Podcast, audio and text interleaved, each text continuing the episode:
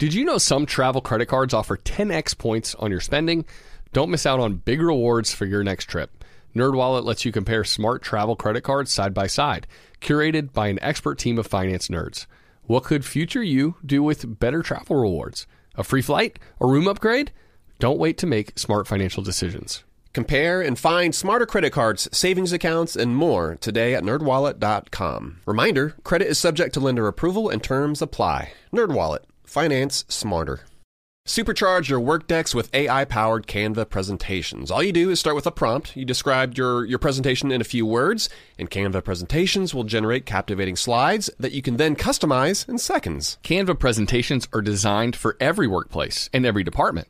Whether you work in sales, marketing, HR, ops, and more, Canva presentations can generate any deck you want for work. Sales decks, marketing presentations, onboarding plans, you name it. Any department can save time on any presentation with AI. Generate slides in seconds with Canva presentations at canva.com. Designed for work. What's up, this your boy Lil Duval, and check out my podcast, Conversations with Unc, on the Black Effect Podcast Network. Each and every Tuesday, Conversations with Unc podcast feature casuals and in-depth talk about ebbs and flows of life and the pursuit of happiness. Unlike my work on stage, I tap into a more serious and sensitive side to give life advice and simply offer words of encouragement, yet remind folks to never forget to laugh. Every Tuesday, listen to Conversations with Unc, hosted by Lil Duval on the Black Effect Podcast Network, iHeartRadio app, or wherever you get your podcasts. Presented by AT&T. Connecting changes everything. Hey, girlfriends. It's me, Carol Fisher, back with another season of the global #1 podcast, The Girlfriends. Last time, we investigated the murder of Gail Katz. This time, we're uncovering the identity of the woman who was buried in Gail's grave for a decade before she disappeared. Join me and the rest of the club as we tell her story. Listen to Season 2 of The Girlfriends, Our Lost Sister on the iHeartRadio app, Apple Podcasts, or wherever you get your podcasts. Welcome to How to Money. I'm Joel. And I'm Matt. And today we're talking A Very Minimalist Christmas with Meg Nordmann.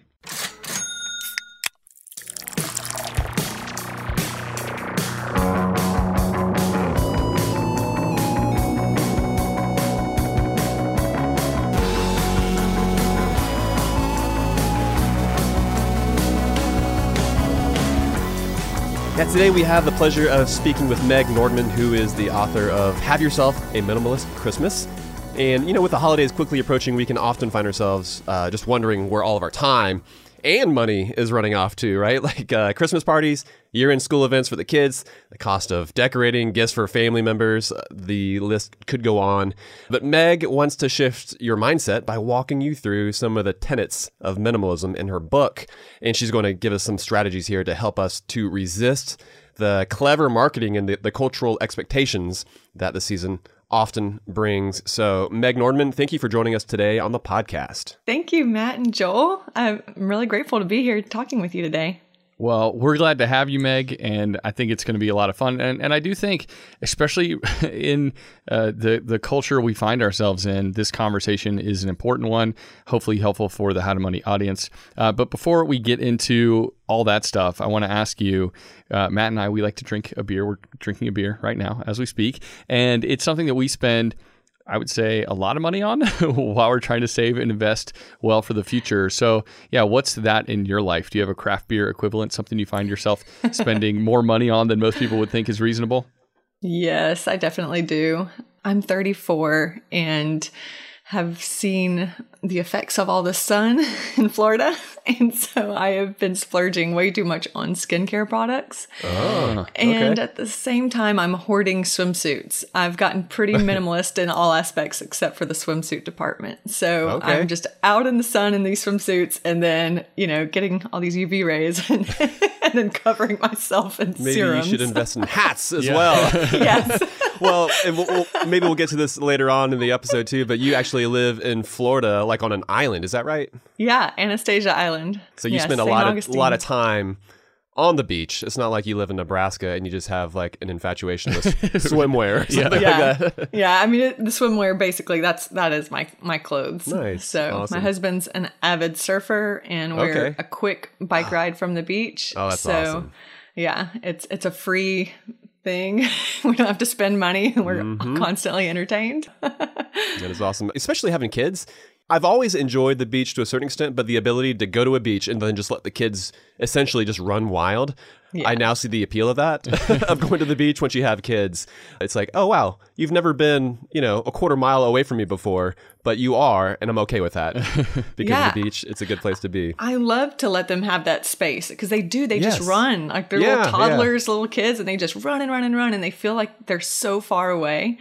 But I mean, it's just a wide open space. We can see them. We can go jog for them if we need to. But it is nice to kind of like let them off the leash in a sense, you know. Just go have fun. Exactly. I love that. All right. So, Meg, let's talk about minimalism in general. Kind of like what sets you down that path in the first place? Yeah. So I used to be, I guess you could say like borderline hoarder. I was, you know, not hoarder to the level of being on a TV show with the dead rats in my house or anything. Well, that's good. But I've now realized that my parents are a bit of hoarders.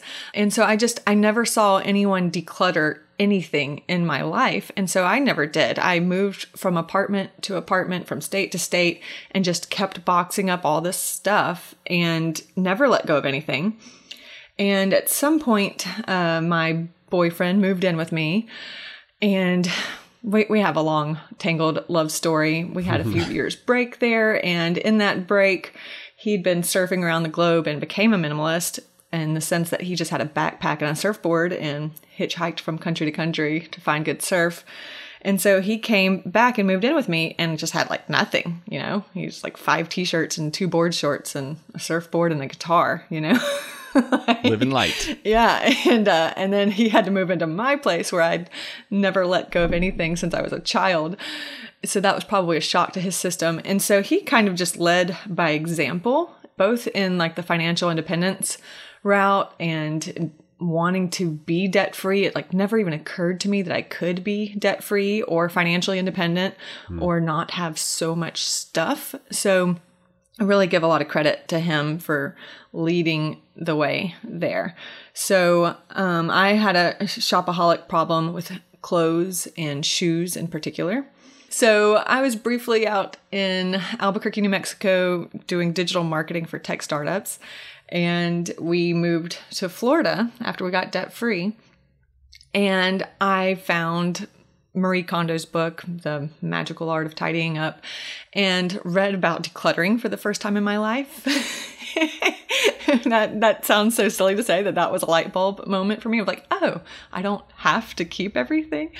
And, you know, in her classic, does it spark joy question. And so I let go of things, and it felt like a lot, but I did not become a minimalist overnight at all.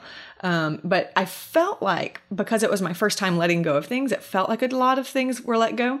But my God, we had my SUV packed. We had a huge trailer just loaded up. It wasn't enough. We had to get a U-Haul truck and get his mother-in-law to drive behind us. And I still literally left things on the sidewalk because I couldn't cram it in. That's and you know, that was like 99% my stuff. And we moved into a little 700 square foot place here on the beach and couldn't fit it in. I had, you know, probably 2,000 square feet worth of stuff. And so I had to declutter a little further. And then we were living in chaos because I still had it crammed. And we had a kid right away. I was like 8 months pregnant when we moved. And once they start walking, the toys start moving and they scatter and they get everywhere, and there's no way to contain it. So it just was bonkers. And I was spending my life in this like bent over position of just picking up and picking up and picking up. And all I was doing was massive loads of laundry. The couch was just this mountain, this never ending mountain to sift through of clothes. You couldn't sit on it. The dishes were always piled up. And so there was finally this light bulb moment as I was relearning new shopping habits, because we had this goal to hit financial independence at a pretty quick rate. So I had to stop buying so much stuff in the first place. And then that realization of, if I just have less stuff, then I have less things to clean, which means I have more time. And that was really all I craved. You know, the whole point of financial independence was time. But I also needed to let go of the stuff because I wanted to be present with my kid, not cleaning up all day. I wanted to play with her. Yes. And I wanted to write. I've been wanting to write books forever, but I didn't have time to sit down and write. And I want to make art and I want to make music. And so once I finally had that real light bulb moment and figured out that asking, does it spark joy? It like barely scratches the surface of what you need to be asking when you let go of things. And finding those deeper questions and really kind of digging into my own psychology of why I was clutching to so many things, I was able to let go.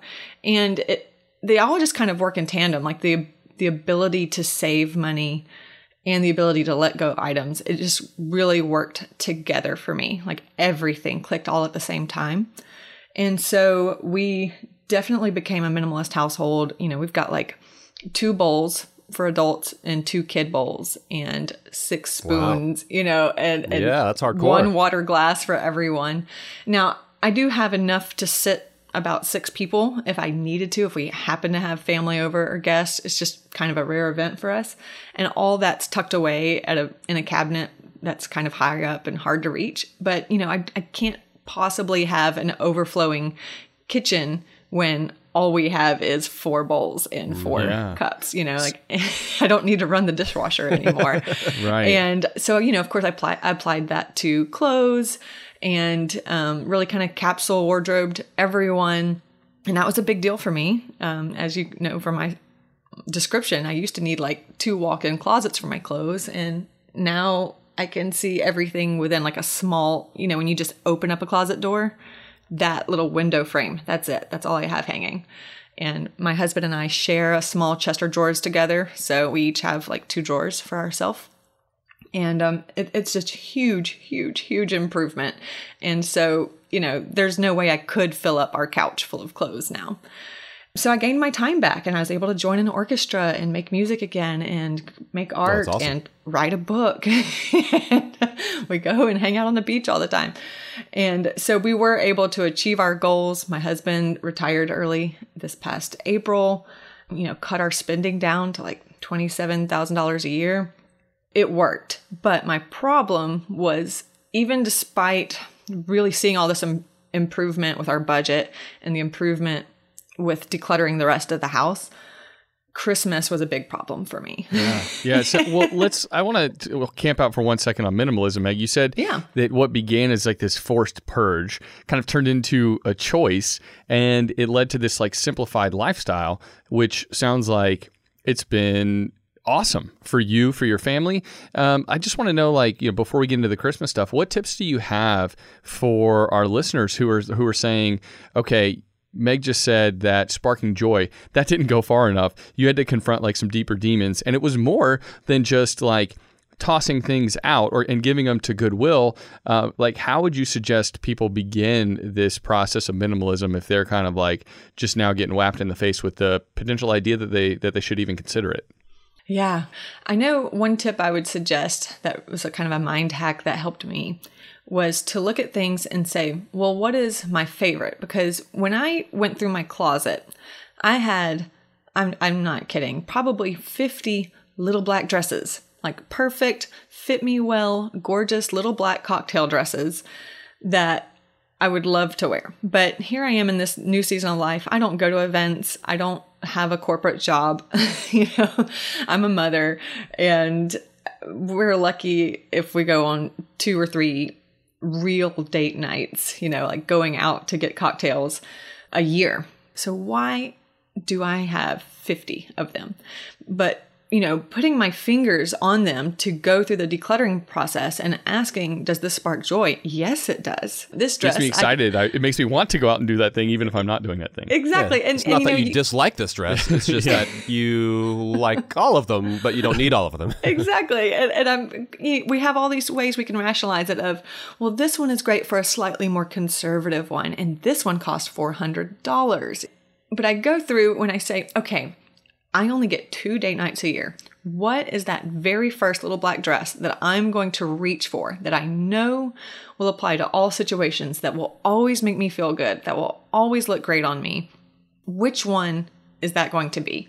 Most people could do this. You know which dress or outfit, you know, for you might be a shirt, but you know which one that is. So, okay, that one stays. And then all the rest of those, even though they all spark joy and I find them all beautiful, it doesn't matter. I need to let it go. And so I had to do that to a lot of things. I mean, it's permeated through all aspects of your life. And so you're seeing the benefits of minimalism across the board. But you mentioned how it's, you know, like Christmas in particular, it's still a problem for a lot of folks. And I think we can all find ourselves, you know, in that whirlwind of holiday gift giving. And it's essentially become a part of our culture. You know, like it's just ingrained in us. It's ingrained in the lives that we live. And so can you talk us through the evolution of Christmas and consumerism just becoming more and more entwined? Yeah. So my child's first birthday, I mean, not birthday. Well, that one too, probably, but her first Christmas, you know, Santa gave her everything a child could need for the first 5 years of their life. I mean, I just went overboard. I was just so excited because as a parent, you get this role, or I feel that I had this role that I needed to create magic. You know, I'm the magic maker. And I remembered, you know, Christmas morning feeling magical as a kid. So I was very excited about this role and I just went overboard. You know, I got the little stroller pram for the baby doll and I got the toy kitchen and I got the rocking horse. And I mean, just everything. I mean, the picture of Christmas morning was just ridiculous. And I, you know, I was very proud of it in the moment, but, there was like nothing left to buy my kid for the future years.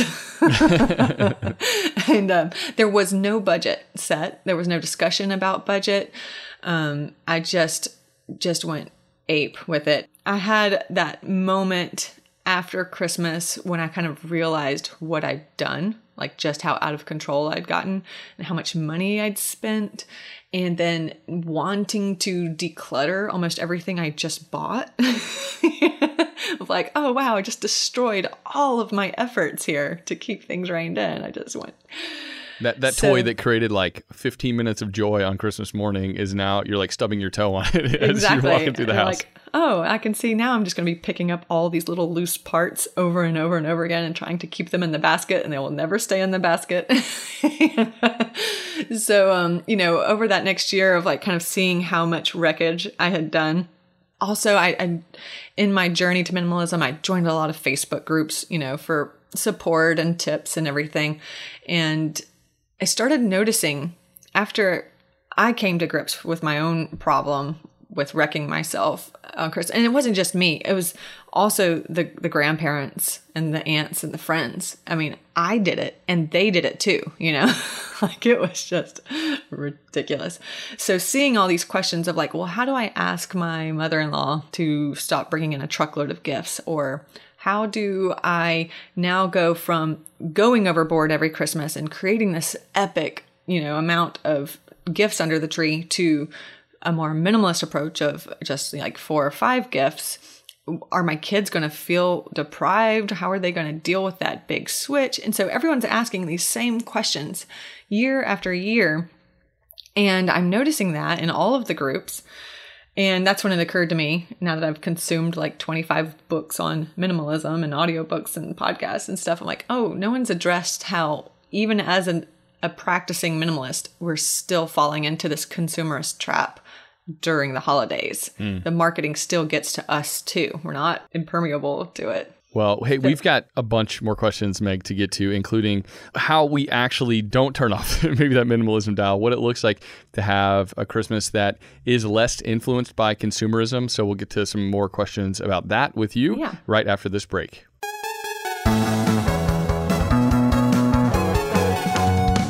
You probably think it's too soon to join AARP, right? Well, let's take a minute to talk about it. Where do you see yourself in 15 years? More specifically, your career, your health, your social life. What are you doing now to help you to get there? Well, there are tons of ways for you to start preparing today for your future with AARP. What about that dream job you've dreamt about? Sign up for AARP reskilling courses to help make it a reality. How about that active lifestyle you've only spoken about from the couch? AARP has health tips and wellness tools to keep you moving for years to come. But none of these experiences are without making friends along the way. Connect with your community through AARP volunteer events. So it's safe to say it's never too soon to join AARP. They're here to help your money, your health, and happiness live as long as you do. That's why the younger you are, the more you need AARP. Learn more at aarp.org/wisefriend. Kachava is the all-in-one superfood shake made up of high-quality plant-based nutrients. It's got greens, superfruits, plant proteins, antioxidants, adaptogens, probiotics, and in other words, everything your body craves to feel your best. This is where Kachava really earns their 52,000-plus five-star reviews. It tastes amazing. It's creamy and smooth with just water, and it comes in 5 delicious flavors. You can choose from chocolate, vanilla, chai, matcha, and coconut acai. Kachava is offering How to Money listeners 10% off for a limited time. I've been using Kachava in breakfast smoothies in the morning recently. It's just so nice to pack in a bunch of nutrients early in the AM in a way that's satisfying and energizing. So if you want to optimize your breakfast, your workout shake, be sure to check out Kachava. Just go to kachava.com/howtomoney. That's spelled Kachava, and get 10% off your first order. That's kachava.com/howtomoney. Joel, so we were just recounting our trip to Scotland. This is the trip that we took this time last year, actually, with some of our friends over the weekend. And one of the highlights from Edinburgh was stumbling upon the absolute best meat pie shop. Mm-hmm. They were fresh out of the oven. They had that perfectly flaky crust. But guess what? That serendipitous experience would never have happened if we'd stayed at a boring hotel. We had found the perfect flat in the coolest part of town thanks to Airbnb. Ah, Matt, I'm still dreaming about those meat pies. You're making me drool. And while turning to Airbnb might be a no-brainer when you're looking to spend some money on travel, it might not be the first thing you think of when you're looking to make some money. Why let it sit empty, your house, when it could be earning extra income, though? It's the financially smart thing to do. Hosting can easily fit into your lifestyle and is a great way to earn some extra dough. Yeah, that's right. Your home might be worth more than you think. Find out how much at airbnb.com/host. If you're listening to this podcast right now and you're a small business owner, listen up. Upswell Marketing would like to remind you that when customers choose your small business, they're actually choosing you. So focus on super serving your existing customers and let Upswell handle the pipeline generation of new leads and customers. They do everything from hyper-targeting best-fit prospects through campaign optimization. Upswell Marketing's unique approach includes direct mail, search engine marketing, and social media ads, and has fueled more than 10,000 small business success stories. Upswell specializes in developing customized direct response campaigns and is now offering a no-obligation free assessment of your current marketing strategies. Not to mention, new customers also receive 15% off their first order when they mention that they heard about Upswell on this podcast. For more information, visit upswellmarketing.com. That's upswellmarketing.com. Well, we're back from the break, and we're talking with Meg Nordmann about having a minimalist Christmas. And Meg, you know, before the break, you were talking about your personal history with how you kind of fell into the trap of consuming more around the holidays. Can you talk some about the history of just consumerism and commercialism and the waters that we find ourselves swimming in? Yeah, absolutely. So this was a big help for me. So after that first year of just going off the deep end, the next year, I felt it creeping up again, and I don't know what it was, but I ended up Googling, you know, the history of Santa, because I was like, what is it with this Santa? Like, I'm playing Santa, and I feel like I need to bring in the whole sleigh full of toys. Why? Like, what is Santa's deal? Because it's almost like treated like a religion in itself, you know, and we all play into this narrative, this story as a whole society. We all do it together. And so, you know, I get on there and read about the history, and it relieved so much pressure from me just to understand this. And I was able to, I don't completely opt out of it, but I've taken 25 steps backwards out of it. Like Homer backing up into the bushes kind of thing when it comes to the way you approach the Santa. Yeah. So to give you a quick rundown, you know, you have St. Nicholas. He's born in 280 AD. He's a monk that gave away a lot of his wealth to the poor and the needy. And he reappears in modern history in the U.S. anyway, in 1773, because there were some Dutch immigrants, and they were just honoring the anniversary of his death. And for whatever reason, a New York newspaper picks that up and runs a story on it. And suddenly there's like a renewed interest in this guy, St. Nicholas. Hmm. And about, 20 years later in the 1800s, images of him in little wood cuttings start getting passed around of him slipping items into stockings. And then about 20 years later, the stores catch on to these woodcuts being passed around among families, and they start advertising around that and somehow work him into Christmas shopping. So we're talking 1820s. That's very recent history, And so 20 years later, St. Nicholas starts morphing into Santa. And that poem, "'Twas the Night Before Christmas," it was written by a preacher, and he felt very embarrassed by it. He just did it for his nieces, just for fun, and then it got published, and he felt like, oh my gosh, I can't believe it. Yeah, he was really embarrassed by it. And because it wasn't necessarily a religious text, It was just a mythic. He just dreamed. He just dreamed up this image of who this random Santa guy is that had just started to kind of catch wind in newspapers and shopping and advertising. And so he really shaped it with that poem. And then the malls started offering live Santas, and Macy's, was the first one, and they have their Thanksgiving parade that starts in like the 1920s, and they have their Santa in the back for the first time. And so Coca-Cola in 1930s, 10 years later, catches wind of this, and so they start adding Santa to their advertising. So whoever the illustrator was for their advertising department really fine-tuned what he's supposed to look like to us now. So yay, Coca-Cola kind of created our jolly red Santa. This kind of stuff really helped me go, oh my gosh, this is, and it continues. So just to give a really quick rundown, the songs that hit the charts in 1934 were "Santa Claus is Coming to Town," and that starts this whole narrative around the good list, the good and the naughty. And then 1939 is "Rudolph," 1950 is "Frosty," and 2005 is "Elf on the Shelf." Yep. And so I'm kind of seeing this this very recent history timeline of how we created this story and how it was mostly created for malls and products, big corporations, to have another way to make more sales in the wintertime. And that relieved some of that pressure to create this magic. It's going to be magical no matter what. So I didn't feel that impulse to buy so much of oh my gosh, this thing it's not real. It's not a religion.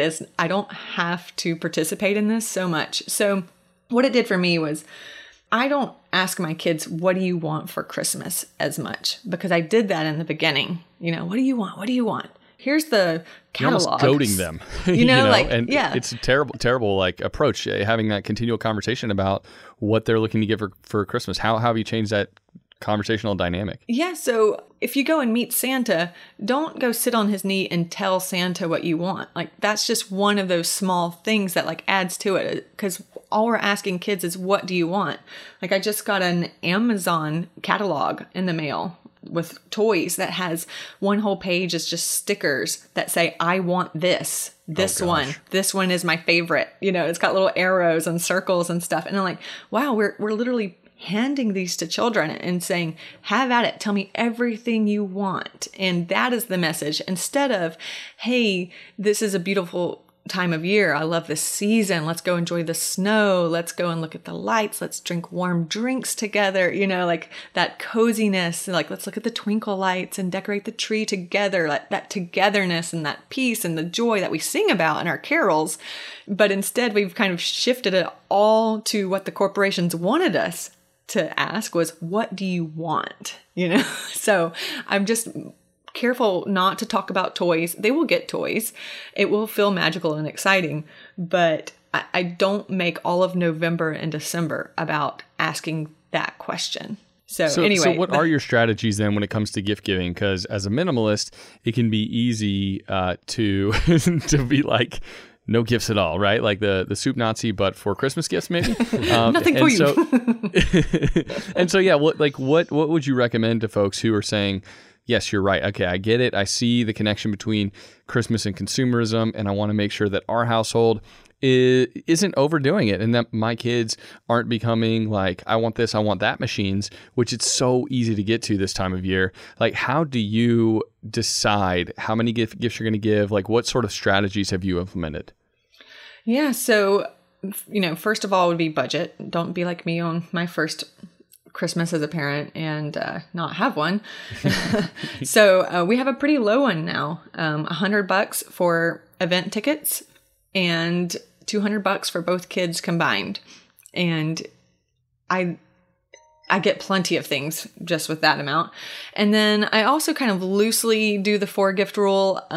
You know, there's a catchy poem that a lot of minimalists ascribe to, and it's something you want, something you need, something to wear, something to read. And I do like that, like, if you set that up with your kids, that's the expectation, you know, like, now you do get to pick one thing that you want, you know, and then your parents probably know best of the thing that you need.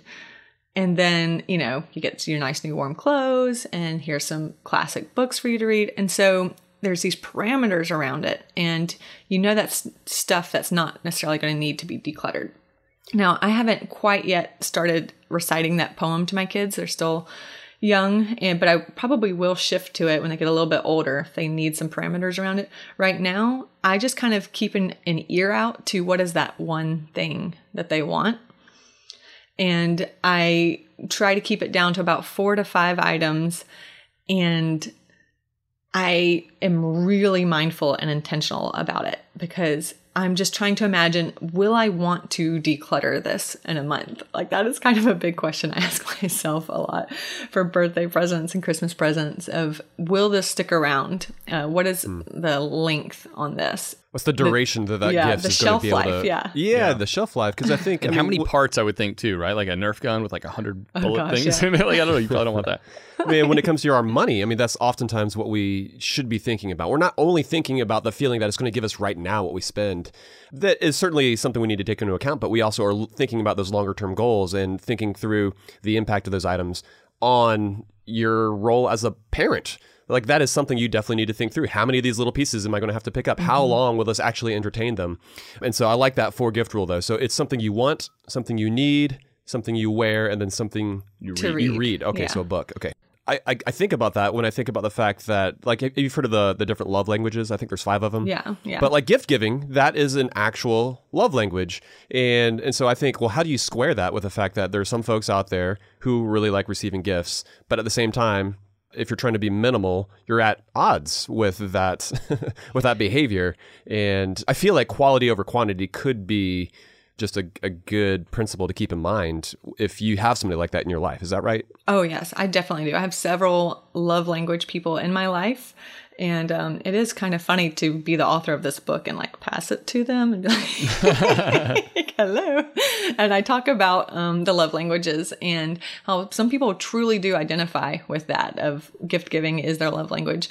If anyone listens to the minimalists, they will argue this point that there is not a 5th love language, that gift giving cannot be a love language because love is not transactional.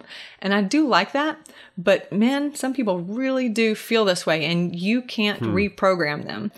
So some of the things that I've learned to help with this is, one, to drop hints. So in conversation, you don't even have to use fancy words like minimalism or decluttering. It kind of scares these people. But just to kind of mention, like, I just did this the other day with one of them and said, you know, I just went through the kids' clothes and I wanted to make, you know, see how many winter clothes they had and make sure they had everything they needed for the winter. And they are set. They have plenty. They have more than enough. And we're good for the winter, because I know this particular person loves to give an overabundance of clothes, which is a very, you know, generous, wonderful, blessed thing to have in your life. But it is to a level that actually makes my life feel overwhelming and chaotic.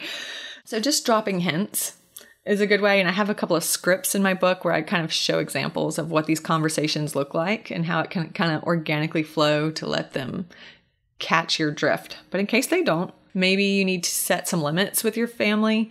So we've done this a few times with our extended family, and it's great. So, and it changes every year for some reason. You'd think something would stick, but sometimes it can look like a financial limit. So you can say, okay, we're not spending over $25 per person, or $50 or $100 per person, whatever feels right for your family. Or it is just one item per person within the family. Or maybe it's, we did this one year, we're just exchanging books. Everybody pick a book, it can be fiction or nonfiction, and that is all we're giving to one another. Nice. And yeah, that was a really good year. Or I've seen other people do, okay, only the grandkids and no adults. But whatever those parameters are, just get a conversation going with your family to start setting some kind of guidelines and limits. And you'll probably find that they'll be relieved for that too. Because otherwise, they're like, oh my gosh, I need to get 3 things for everybody that, the entire family list. Exactly. Yeah. They feel the stress to wrap things up as too. Well. And you're maybe like that pressure release valve by starting that conversation that says, hey, you don't have to live up to these fake expectations that nobody actually has of you that the movies make it seem like you need to live up to. Exactly. And so Meg, what do you do like in the middle of a Christmas celebration or a holiday celebration when like there's like an expectation that isn't met, or maybe someone supersedes the rules that have been laid out, or in a grandparent like goes overboard? You're being so nice, Joel. You say supersede, but what you really mean is they broke the rule. Yeah. They broke the ground rules. Yeah. Yeah. Or if just like maybe this year it was too late and you didn't establish any ground rules and you're like, man, they just overdid it. Like how do you like get over having a sourpuss look on your face because you know what all these additional toys or all this additional stuff means for your life, and it's not something that you're looking to do. Like, how do you navigate those kind of relational waters?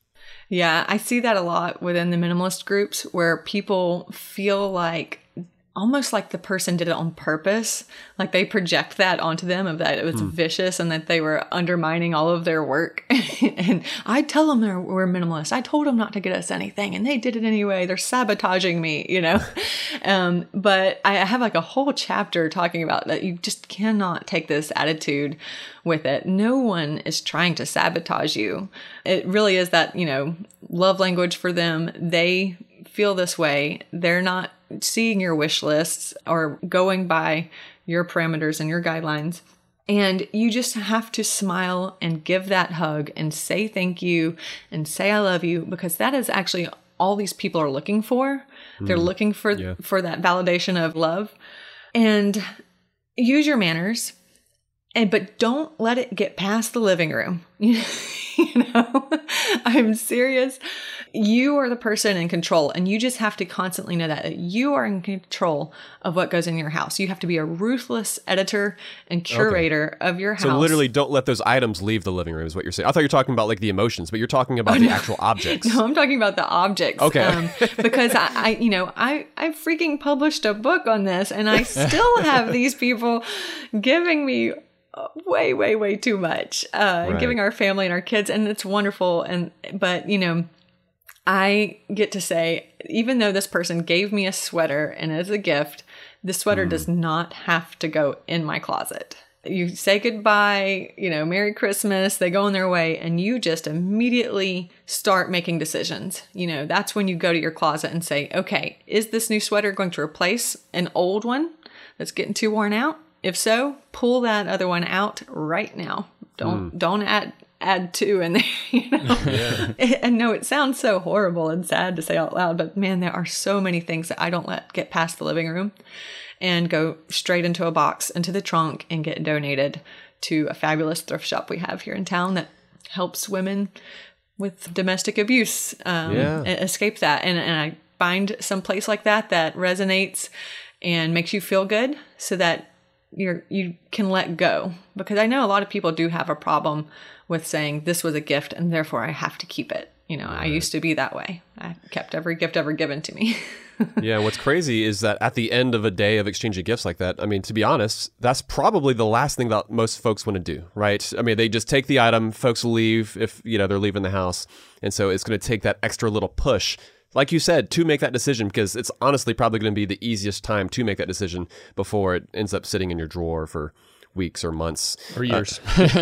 Or years, yeah. So Meg, you've talked about how it is that we can go about buying fewer gifts. You've talked about how we can communicate with family or friends to maybe buy fewer items for us. We're going to talk next about ways that we can go about seeking after a minimalist Christmas at home. And also just how we go about doing that with our time, with our calendars. And we'll get to both of those right after this break.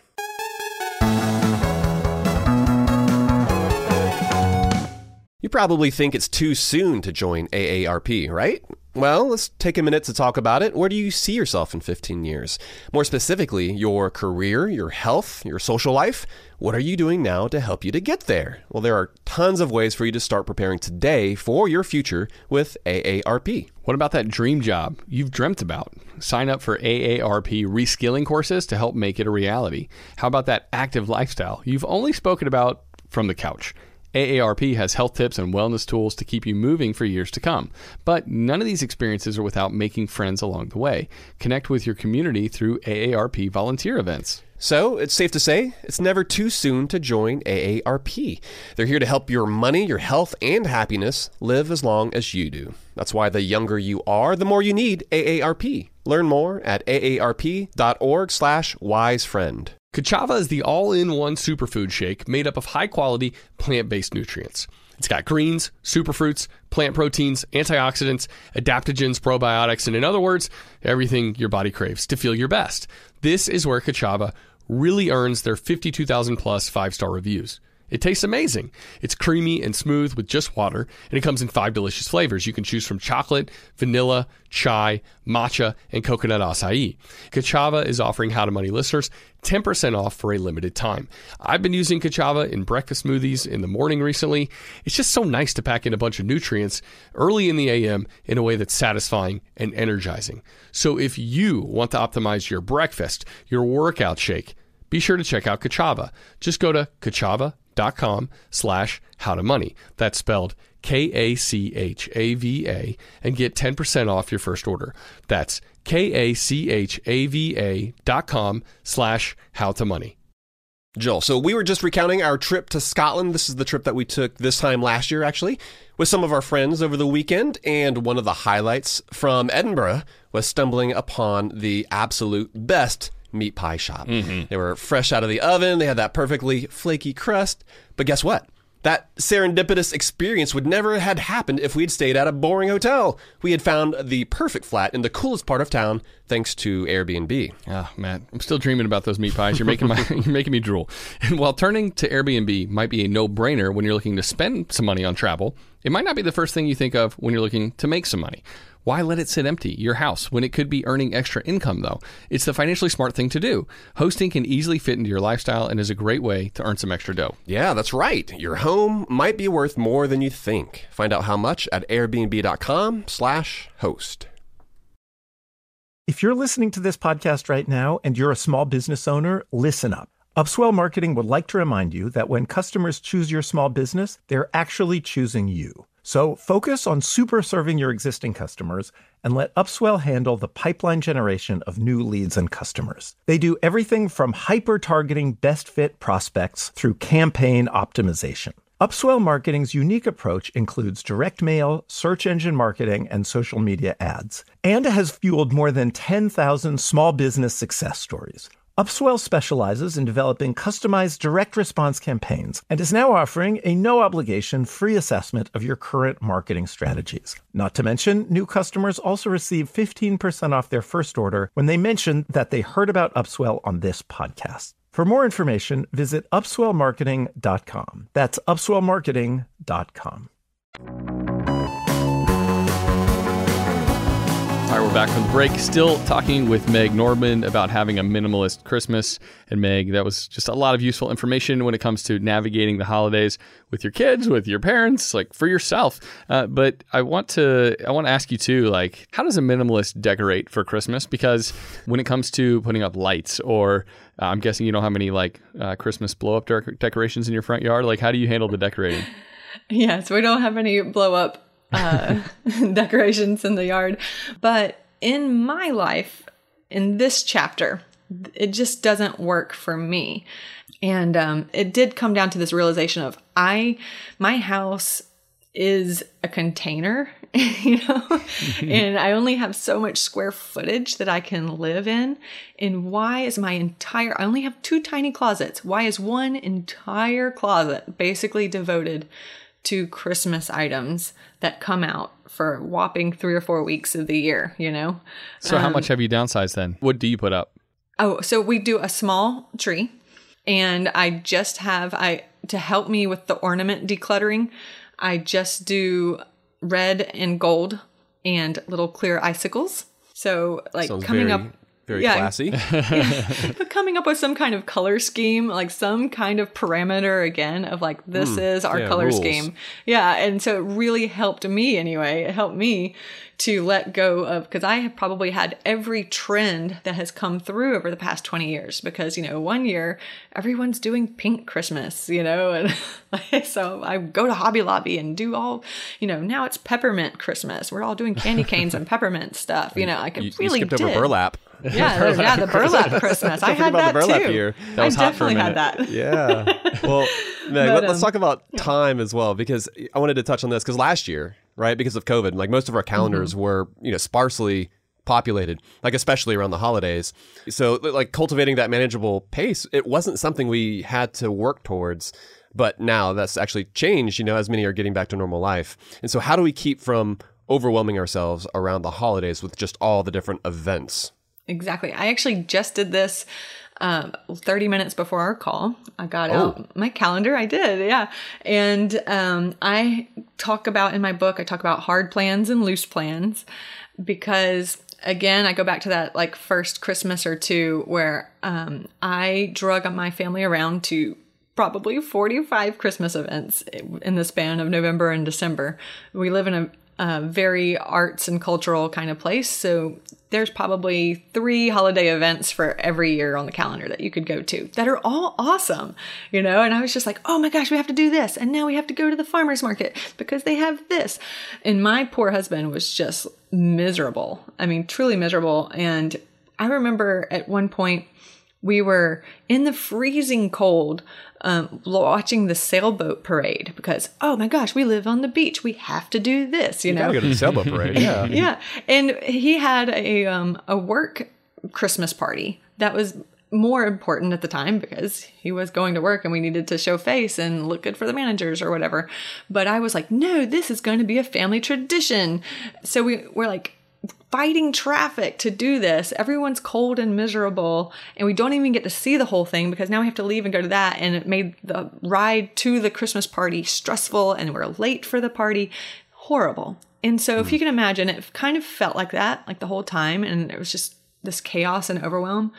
Again, when I had all these realizations of like, oh my gosh, I need to edit my calendar the same way I'm editing my house. So just now I got out my calendar and I found my hard plans. My hard plans for me are the Nutcracker Ballet, the symphony, which I'm in, and doing their concert. You gotta go there. Yeah. Can't skip out on that. And I like to go to the Christmas parade, this one particular one. And then there was one other thing. What was it? Oh, the meeting Santa on the beach. That's a cool thing. So these are hard plans because they happen one time and it has a ticket attached to it or a time slot attached to it. And so everything has to work around it. So I put those in pen on my calendar and then I write out my loose plans. So that's more like the traditions that I would like ideally like to be able to fit in. That would be like a night where we bake cookies and do gingerbread men and sprinkles and stuff. And maybe watching Charlie Brown Christmas would be one, or actually doing hot cocoa with real marshmallows on top. These kind of cozy traditions that I would like to cultivate in my family, but they don't need a hard time to them. And what I'm trying to do is not cram everything into that last week so that nothing can be enjoyed. So that way I get my hard plans down. I can figure out where the discrepancies are and where there's a particular Saturday where everything is crammed on that Saturday and like whittle it down again. Figuring that out now before the madness, before tickets start to sell out and before people start inviting me to things. So that was another big problem. I had these things I wanted to go to, but then every day another mom friend would text and say, oh, so they're doing like Pet the Ponies in elf costumes today, you know? And I'm like, oh, that sounds fun. Yeah. You know, and next thing you know, that sounds amazing. But, you know, now we're exhausted when we can't make it to the Nutcracker Ballet because I went in pet ponies and elf costumes. So, you know, I'm just making that up. But, but you know, I have a whole chapter in there about how to say no gracefully, because that's a really hard thing for people. And so editing that calendar right now and saying, this is what we're doing. Only these 5 things. These are the 5 loose things I would like to slowly work in, not cram into the last week. And that's it. Now I can politely decline and say no to the 25 invitations that I get on Facebook in the next 2 months. Yeah. Meg, I love that. I love that we can, you know, be more intentional with our time during the holidays, and as well as with our gift giving and just kind of the barrage of consumerism that hits us in the face. And we kind of just usually resort to the traditions of our families or what we've kind of gotten accustomed to doing if we have our own families now. And we need to rethink those things, because it can lead to, one, a less of a busted budget, because so many people wake up in January and they're like, oh, they get the credit card bill and they're like, dang it, I didn't realize it went that far off the rails. And so, yeah, I think there's a lot of good food for thought in this conversation. We really appreciate you joining us. Where can our listeners find out more about you? Sure. You can find me at Meg Nordmann. That's Nordmann with 2 N's on the end. Anywhere online, megnordmann.com, Meg Nordmann on Twitter, Instagram.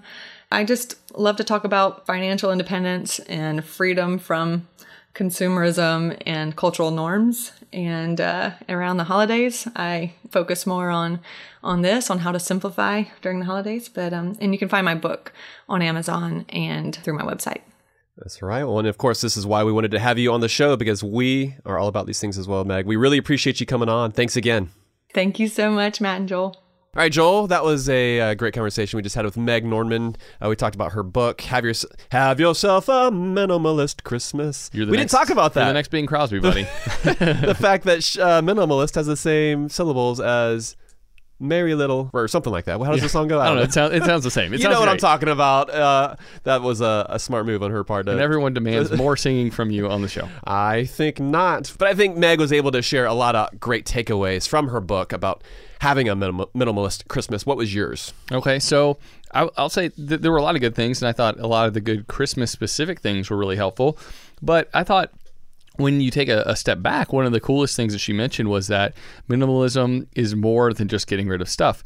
That like decluttering is going to impact you in all these other ways. So it's like you find that as you start to purge your house of a bunch of items, you're kind of dealing with like some psychological, some like mental stuff at the same time, some heart issues.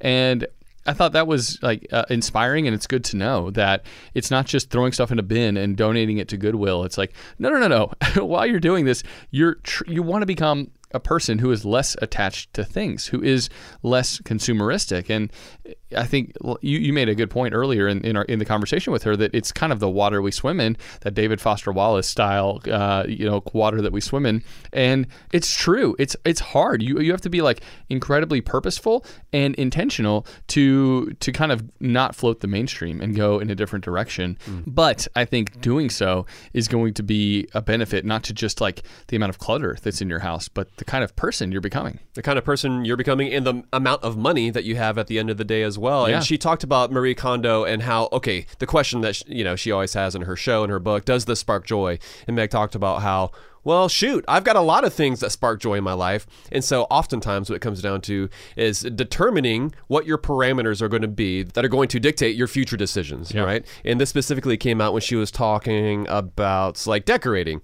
She's like, okay, it's got to be gold or red, right? When it comes to the holidays, because that's how I'm going to decorate my house. And she talked about it as well when it comes to her calendar. She had like these hard plans, things that she wasn't going to be flexible on. But I think it comes down to essentially creating rules and determining how many events am I willing to take on per week, and how many events am I going to have even in one day, and sticking with those rules. Because when we purge things from our lives, that's kind of taking a reflective look on things that we've almost already done, right? Like these are things that have happened in the past, and we do need to do those things to kind of get us up to speed where we currently are. But then moving forward, how do we keep ourselves from having to have these big purges where we have to spend all day looking back and determining what it is we're going to keep, what it is we're going to get rid of? Well, it's rules, it's parameters, it's having this filter that you run all of your decisions through. It's like this little decision-making matrix that you've created in your own head, and that's going to determine what it is that you keep around. I feel like the example that she gave about receiving like that sweater and immediately making the decision, is this a keeper or is this a goner? And it's only a keeper if it's replacing another one. Exactly. Yeah, I thought that was brilliant, because oftentimes what we do is like, okay, I'm going to save that for later, and we end up washing it or putting it in the closet, which doesn't need anything else to go into the closet, because then it starts getting more hard to navigate. And if you don't have the rules, if you don't have the rules, every decision becomes harder because you have to figure it out on a case-by-case basis. Yes, exactly. And when you have rules, it informs pretty immediately. You say, well, obviously this is the rule I live by, and so I'm not going to violate that. And you're right. Like I appreciate you saying that, because I am like the opposite of a rules person. You're like an Outback Steakhouse. Very much. No rules, just right is my motto. And so, but I need more of those rules in my life because I do get overwhelmed sometimes by the amount of choice. And I like choice. I like options, and I like novelty. And I am not a minimalist. I will openly confess. But this episode, talking with Meg, does make me want to incorporate more of those principles in my life, even if becoming one of the super minimalist people is not really doesn't sound appealing to me. Yeah, you can still use some of those same principles just to inform your living and the decisions that you make, so that you just have a happier life. And again, obviously this is How to Money, and so we want you to implement these rules as well, because we think that they can help you to save more of your money. Yeah, did you hear about Meg's budget for Christmas? It was like what, $200 for gifts, and she says I stick to that, and it was what, $100 for per kid. Yeah, per kid. And so those are the kind of rules too. That's another rule, and that rule helps you save money. Yeah, and of course that's ultimately what we want for you. Exactly. And when it came to her plans, she was talking about how those are hard plans, but I feel like that those would be hard guidelines that determine how she spends her money when it comes to gifts. But yeah, I think there's a lot here that you can take from this conversation and apply it to your life, and think about how it is that you can weave some of these takeaways into your own life. But Joe, let's mention the beer that you and I enjoyed on this episode. This was a fantastic beer, by the way. I'm letting the cart get ahead of the horse a little bit. Let me share the name of this beer, which was called Empire of Eternal Nothingness. Which is a beer by Burial out of Asheville, North Carolina. And maybe a metaphor for Christmas spending. Hey, maybe so, man. This was, a really big, flavorful stout. What were your thoughts on it? I loved it. I really, truly loved it. It had some great chocolate vibes coming through, some of those dark chocolate notes, but at the same time it was just really, really dark and beastly. I mean, this was a mammoth stout, and I like a big stout. It's not and especially as we're getting into these colder months, that's perfect. Bring on all the big stouts. So this one was just delicious. And Burial, I don't think I've had a bad beer from them yet. Nope. And they just seem to knock it out of the park every time.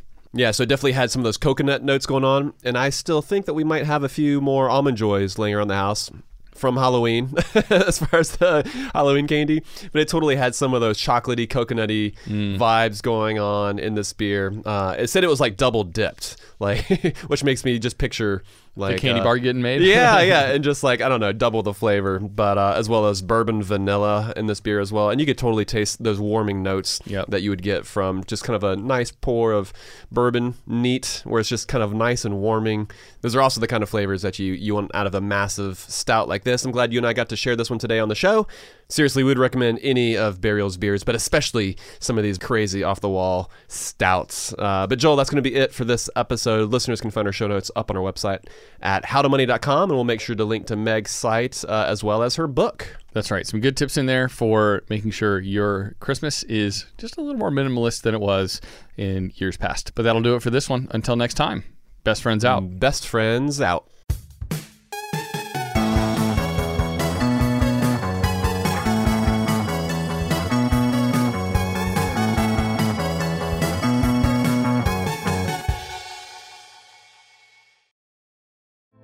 Hey girlfriends, it's me, Carol Fisher, back with another season of the global #1 podcast, The Girlfriends.